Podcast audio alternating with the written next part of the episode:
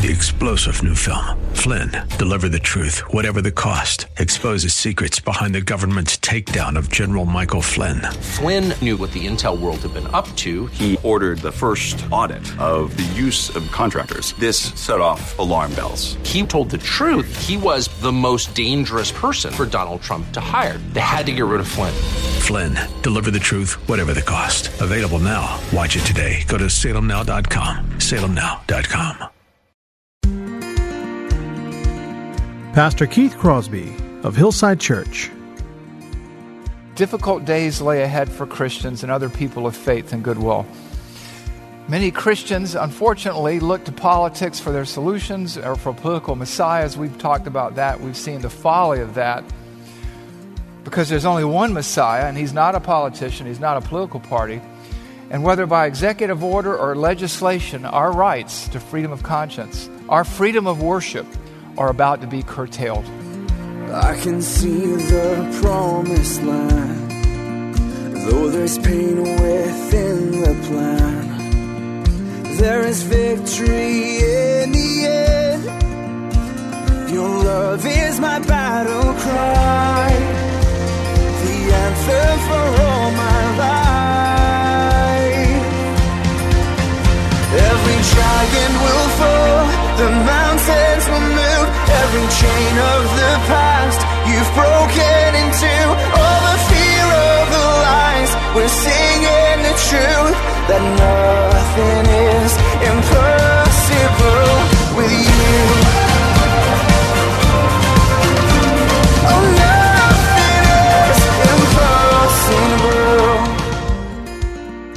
Until now, our churches have known little to no real persecution. However, it seems that that is all about to change. The time has come to ask ourselves are we really ready, willing, and able to suffer for the causes of Christ? Well, hello and welcome to today's edition of the Grace to Live radio broadcast with Keith Crosby, Senior Pastor at Hillside Church in San Jose, California. We are so happy that you've chosen to spend time with us today on the broadcast. And as always, we would encourage you to follow along with us in your Bibles if you can. On today's program, we're continuing our series covering the pastoral epistles as Pastor Keith begins to take us through the book of 2 Timothy. So if you have your Bibles, please turn with us today to the book of 2 Timothy chapter 1 as we hear a message that Pastor Keith has entitled Hanging In When Times Get Tough. Now, here's Pastor Keith with today's study. Father, we thank you that in this world, Lord, when times get tough, you show us how to hang in. You show us the mindsets and the heart conditions that we have to cultivate and maintain, the, the worldview, Father, the perspective. So, Lord, as we look into your word today, as we try to live out our faith in this momentary life, Lord, this fleeting life, help us to be enriched by your word, guided by your spirit, Lord. Help us to be people of the book who live out our faith in a way that stands out rather than uh, blends in, a way that is not um, uh, hypocritical or boisterous, Father, but it is humble, respectful, loving, and worshipful. Help us to be more like Christ and less like ourselves with each day that passes. We pray this in Jesus' name. Amen. So, we are returning to the pastoral epistles uh, to conclude that series. Uh, we've tried to weave Titus in through this, you know, so Titus is kind of a summary of 1st and 2nd Timothy. And so uh, we didn't actually preach Titus. We might preach a part of Titus at the end of the series. But right now we are moving into 2nd Timothy. And today, Lord willing, we will cover 2 Timothy 1 1 through 18, the whole chapter. The message is entitled Hanging In When Times Get Tough. That's also the series title as well. And uh, you can uh, just remember this is part of the larger series, but it has a very special application, particularly in the times in which you and I are living today. And so, as we return to the pastoral epistles, we want to remember always that neither Paul nor Timothy were any strangers to hardship or to tough times. Their ministry, I mean, this was the startup of Christianity as we know it. Uh, this is after the birth of the church in Acts chapter 2. And Christians faced an uphill battle in the culture in which they lived. They were on the wrong side of every moral issue, it seems. Uh, and the government wasn't particularly friendly towards them. And so, uh, you know, this is what we need to understand. This, this epistle was written in the toughest of times, and Paul's life had changed radically from the time he wrote 1 Timothy, which is somewhere around 62 to 63 AD. And now, as we're reading 2 Timothy, his circumstances and the future that he faced the immediate future anyway, had changed radically. Let me give you some background on 2 Timothy. Between 1 Timothy and 2 Timothy, Paul was arrested for a second time and basically charged with being an enemy of the state. Paul had been released from his first Roman imprisonment, and then he had written uh, 1 Timothy. But when 2 Timothy rolls around, he's in prison again. His freedom was short lived, relatively speaking. He was uh, not in, under house arrest this time. He was, uh, scholars believe he was in the dreadful Mamertine prison. Uh, it's a very filthy prison. They believe he was kept in the lower dungeon of that prison, which was a place normally reserved for people who were about to be executed. Now, Paul was going to appeal to the emperor Nero, but Nero wasn't particularly a friendly guy toward the Christian faith, and this is also written around the time of the Neronian persecution of Christians. And unlike last time, Paul's hope of release, you know, when you read Philippians, he's looking forward to getting out. He's pretty sure he's going to get out. When you read Philemon, kind of the same thing. He, his, his tone is hopeful. But when you read 2 uh, Timothy, you get the very real sense that he knows that this epistle, more or less, is going to be his swan song. It's going to be one of the last things that he writes. He senses that his persecution is near. He even talks about it in 2 Timothy chapter 4, where he says he's being poured out like a drink offering. Uh, let me read that, just a little excerpt. Uh, 2 Timothy 4, 6 through 9. He says this I am already being poured out as a drink offering, and the time of my departure has come. I have fought the good fight. I have finished the race. I have kept the faith. Henceforth, there is laid up for me a crown of righteousness, which the Lord, the righteous judge, will award to me on that day, and not only to me, but also to those who, have loved his appearing. Do your best to come to me soon. Paul is aware that the end is near, and he is, you can just when you read it, you can just sense it and feel it. He's, it's a bittersweet time for him because as he told the people in Philippi earlier, I, I, whether, you know, to live is, is Christ, to die is gain, and he's very close to his gain, very close to his ultimate reward. And knowing that he's going to leave Timothy on his own, so to speak, he begins to challenge Timothy to remain faithful to his responsibilities hold to sound doctrine, avoid error, embrace what will certainly be an imminent persecution. He talks about that, you know, difficult times will come. You read more about that in 2 Timothy 4. And Paul reminds Timothy to place his confidence in the scriptures to guide him and the author of those scriptures. Good advice for us in the days ahead. And so, providentially, as we begin this study of 2 Timothy, it's appropriate because it's clear that our culture has turned a corner. And it's clear that even the laws will no longer favor us. As you know, last week the Congress passed for the second time the Equality Act, which pretty well lays the groundwork for criminalizing Christianity and other religions as well.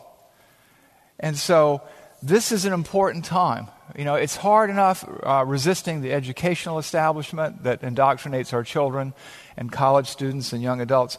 It's difficult to resist the media. It's difficult to resist big tech and its deplatforming and censorship and things like that. But when your faith is on the verge of becoming outlawed in certain areas of it, areas that matter, you know that difficult times are ahead. And it's, it's interesting because it's not just Christians talking about this. As you know, I read widely, or maybe you don't know that, but I read all sides of the equation. And so I subscribe to a newsletter written by a gay activist named Andrew Sullivan. He's a journalist of some, of some scope. And uh, he, uh, he's slightly center left. He would certainly not embrace evangelical Christianity as we know it. But he wrote an article that I want to read to you from because he's very disturbed about the hostility of the faith, of, of the present administration toward Christianity. And so he writes this, and I want you to listen to what he has to say. This is somebody who is center left. This is somebody who is not an evangelical Christian. This is somebody who would disagree with many of the things that we believe. And here's what he said. He writes President Biden pledges to remove any protection for Orthodox religious freedom and individual conscience in the LGBTQ areas in his proposed Equality Act, which repeals some of the relevant sections of Biden's own Religious Freedom and Restoration Act and also makes sex indistinguishable from gender. Sullivan continues I wonder if Joe Biden even knows what critical theory is, but he doesn't have to.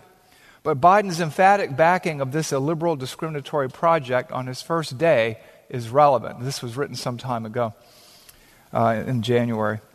And those policies are obviously unconstitutional the federal government cannot actively discriminate on the basis of race, sex, or identity group under the Constitution. It cannot strip women of their rights as a distinct biological class. It cannot void religious freedom for individuals. Notice what he says next.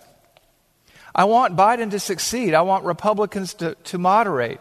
I want to lower the temperature. I want to emphasize those policies that really do bring us closer together, even though many may still freely dissent but you don't have to achieve equal equality of opportunity by enforcing its antithesis. Now, that's from a left leaning activist, and he gets it. This law, now passed with a House under the control of the Democratic Party, uh, uh, uh, the Senate pretty much with uh, the vice president's tie breaking vote, and a president who has promised before his election as one of the reasons that one should vote for him that he's going to strip all these institutions of some of their religious protection. This man sees the immorality of it, he sees the harm, and uh, he's against it. But let me tell you, the difficult days are ahead. And what are you are to glean from reading an article like this or watching people argue in favor of this legislation? You, you glean a couple of things. One, Thankfully, there are still some reasonable people who, even though they might differ from us ideologically or even religiously, uh, still are people of goodwill and they still see the intemperance of these projects. And two, that difficult days lay ahead for Christians and other people of faith and goodwill. Many Christians, unfortunately, look to politics for their solutions or for political messiahs. We've talked about that. We've seen the folly of that because there's only one Messiah, and he's not a politician, he's not a political party. And whether by executive order or legislation, our rights to freedom of conscience, our freedom of worship, are about to be curtailed. And if you don't think so, let me read you a quote from one of uh, the president's advisors talking about this religious protection for churches, for Bible colleges, seminaries, and other religious institutions.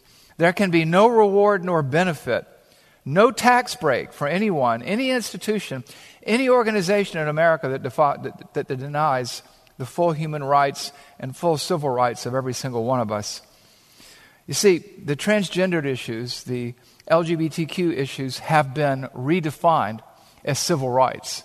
And so for you to say, I disagree, makes you a bigot makes you outside the realm of the law. For an institution like us, now thankfully we're trying to change our statement of faith for further protection from these kinds of things, but the bottom line is our religious convictions, the teaching of the historic Christian faith, are being criminalized. And difficult days are ahead. But that's nothing new for the history of the Christian church. This has been going on for 2,000 years. It'll continue to go on. And whether or not we can say certain things from the pulpit, whether we can cling to biblical truth or not, this is the way it's always been. This is the way it's going to be. It's just going to become more difficult here in our own country. See, we've been spared all of this for almost 250 years. The rest of the world hasn't, and now we're about to experience this as well. And so in 2 Timothy, along such lines, for such a time as this, Paul warns that difficult days are ahead. And his words of exhortation to Timothy are as relevant to us as it was to the Ephesian church back then. So let's look to God's word to find God's will and guidance for the days ahead. So turn your Bibles, if you haven't already, to 2 Timothy 1 1 through 18. And we're going to look at this passage and try to, to distill and derive five keys for staying strong, for keeping the faith, for staying on track in the days ahead, in the face of very tough times indeed. 2 Timothy 1 1 through 18. Paul, an apostle of Christ Jesus, by the will of God, according to the promise of life that is in Christ Jesus. To Timothy, my beloved child, grace, mercy, and peace from God the Father and Christ Jesus our Lord. I thank God, whom I serve as did my ancestors, with a clear conscience. As I remember you constantly in my prayers, night and day. As I remember your tears, I long to see you, that I may be filled with joy. I am reminded of your sincere faith, a faith that dwelt first in your grandmother Lois and your mother Eunice as well, and now I am sure dwells in you. For this reason, I remind you to fan the flame, to fan into flame the gift of God which is in you through the laying on of my hands. For God gave us a spirit not of fear, but of power and love and self control. Therefore, in light of these things, do not be ashamed of the testimony about our Lord, nor of me as his prisoner, but share, but share in the suffering for the gospel by the power of God, who saved us and called us to a holy calling, not because of our works, but because of his own purpose and grace, which he gave us in Christ Jesus before the ages began, and which now has been manifested through the appearing of our Savior, Christ Jesus, who abolished death and brought life and immortality to light through the gospel, for which I was appointed a preacher and apostle and teacher which is why I suffer as I do. But I am not ashamed, for I know whom I have believed, and am convinced that he is able to guard until that day what has been entrusted to me. Follow the pattern of sound words that you have heard from me in faith and love that are in Christ Jesus. By the Holy Spirit who dwells within us, guard the good deposit entrusted to you. You are aware that all in Asia have turned away from me, among whom are Phygelus and Hermogenes. May the Lord grant mercy to the house of one Onesiphorus. Try to say that three times. For he has refreshed me and was not ashamed of my chains. But when he arrived in Rome, he searched for me earnestly and found me. May the Lord grant him to find mercy from the day from the Lord on that day. As you well know, all, all the service he rendered to me at Ephesus. So, what we're seeing here is Paul's words to stand firm, to, to hang in there when the times get tough. And he talks to Timothy about it because he knows he's going to die and Timothy's going to be on his own. And Timothy's kind of a timid soul. And he reminds Timothy, don't be ashamed, be confident. You know, hang in there. You know what the truth is. You were raised by godly women. You have an understanding of God's word and you have a calling. God has raised you up as He has raised every one of you up here for such a time as this. So, what I want to do is to distill and derive five keys for hanging in there when the times get tough, and the times are about to get tough. And the first key is this in tough times, you must stay the course, remembering whom you serve. Remember the God that you serve, his character, his nature. Remember him no matter what happens in the days ahead. We see this throughout the passage, throughout the chapter, 2 Timothy verse 1 1, verse 3, verse 7 through, verses 7 through 9. Paul, an apostle of Christ Jesus, by the will of God. By the will of God. He's an apostle of Christ. According to the promise of life that is in Christ Jesus He serves God in Christ. That's who he serves. That's why Paul does what he does. That's why he is what he is. That's why you are what you are.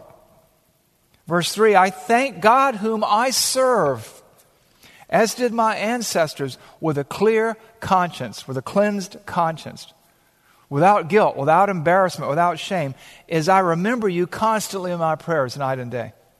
For God gave us not a spirit of fear, but of power, of love, and this one's big because a lot of people say weird things on the internet, and self control. This is who we are. This is how we're to be because this is who we serve. Therefore, do not be ashamed of the testimony about our Lord, nor of me, his prisoner, but share in suffering for the gospel by the power of God who saved us and called us to a holy calling, who has raised us up for such a time as this. Sometimes, like Paul, we feel like we're on our own. We want, we want to serve God, but we feel like we're just isolated. We're out of step with the culture. We're on the outside looking in. But God has called you to this holy calling. You see that in 2 Timothy 1 8 and 9. Therefore, do not be ashamed of the testimony about our Lord, but share in the suffering for the gospel by the power of God who saved us and called us, called you to a holy calling. Don't trust your feelings. Cling to the facts. Cling to what is true. You know, we've all memorized Joshua 1 8 and 9, and at the end of it, it says, Be strong and courageous, for the Lord is with you wherever you go. Remember who you serve. The Great Commission, at the end of the Great Commission, he says, For lo, for remember, I am with you always, even to the end of the age. God saved us to utilize us to deploy us, to privilege us to suffer hardship as we, his servants, advance the gospel and the kingdom as his human agents, as a means of his grace. And so we are going to be called to bear witness to hardship. You know, we have these folks who go out on Thursday night. Sometimes people aren't very nice to them when they're evangelizing. But they do it anyway because this is what we've been called to do as an act of worship to bear witness to Christ in the workplace, in the home, in the classroom, on the street. We are not to be ashamed of our privilege, as Paul says in verse 8. Do not be ashamed. We are to remember that we serve a Savior who suffered for us, and a servant is not above his master, nor is a teacher, nor is a student above his teacher. This is the God, remember, who spoke the universe into existence. In the beginning, God created the heavens and the earth. This is the God who said, Let there be light, and there was light. This is the God upon whom you can cling to, upon whom you can rely in the difficult days ahead. This is the God who sent his Son to die in your place. This is the God who puts his Spirit in us and enables us to do great things beyond the abilities of our flesh. Remember who you serve. Remember who you serve. You serve God. You are His ambassador. You are His Christian. He has called you. You remember years ago, some of you may, uh, students of history, they had a poster. It would say, Uncle Sam wants you, you know. Or some of you in the 70s maybe got a letter that says, Greetings, you have been drafted. Okay? Same difference here. You have been drafted. You have been raised up. You have been called to serve God. Not fickle men and women, but God. Paul writes this in Ephesians 4:1. Therefore, I therefore, a prisoner for the Lord, urge you to walk in a manner worthy of the calling to which you have been called, because you are the Lord's prisoner, because you are the Lord's servant. Remember who you serve. The first key to remembering how you're going to need to conduct yourself in the days ahead is remembering who you serve. You are a representative of the God Most High, of Jesus Christ, of a God who said, Be holy, for I, the Lord your God, am holy. As a God who calls us to humility and to courage and to service.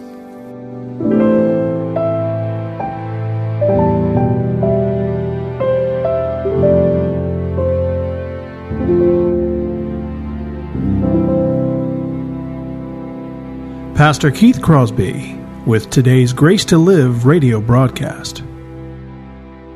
We are so grateful that you've chosen to spend this time with us today here on the program. And if you have questions about today's show, or if you'd like to hear more messages from Pastor Keith, then I would encourage you to visit our website, hillsidechurch.org. There you can listen to past sermons and other content from Pastor Keith just by clicking the Sermon Archive tab. And you can also find links to Pastor Keith's blog, as well as the Out of My Mind podcast. The website is also a great place to connect with us here at Hillside. You can find information on our service times, ministry opportunities, and of course, you can browse our calendar of upcoming events. Again, all this and much, much more can be found by visiting our website, hillsidechurch.org. Well, we hope that you'll join us again next time on Grace to Live. But until then, I'm your host, Kevin Reeves, and on behalf of Pastor Keith and everyone here at Hillside Church, it is our prayer that the Lord will richly bless you, and thanks for listening. Giant will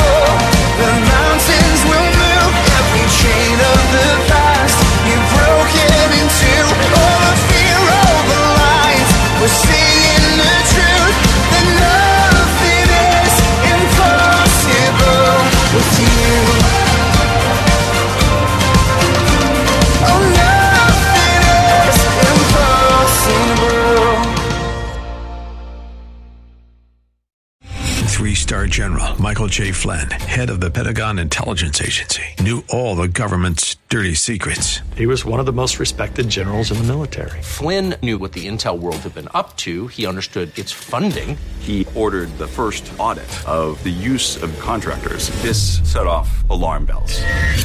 The explosive new documentary, Flynn, Deliver the Truth, Whatever the Cost, uncovers the facts behind this scandal. Flynn told the truth. He was the most dangerous person for Donald Trump to hire. I find out the worst enemy that I'm going to face in my life is right here in America. They took my assessment and they wanted me to change it. And I was like, I'm not changing it. They had to get rid of Flynn.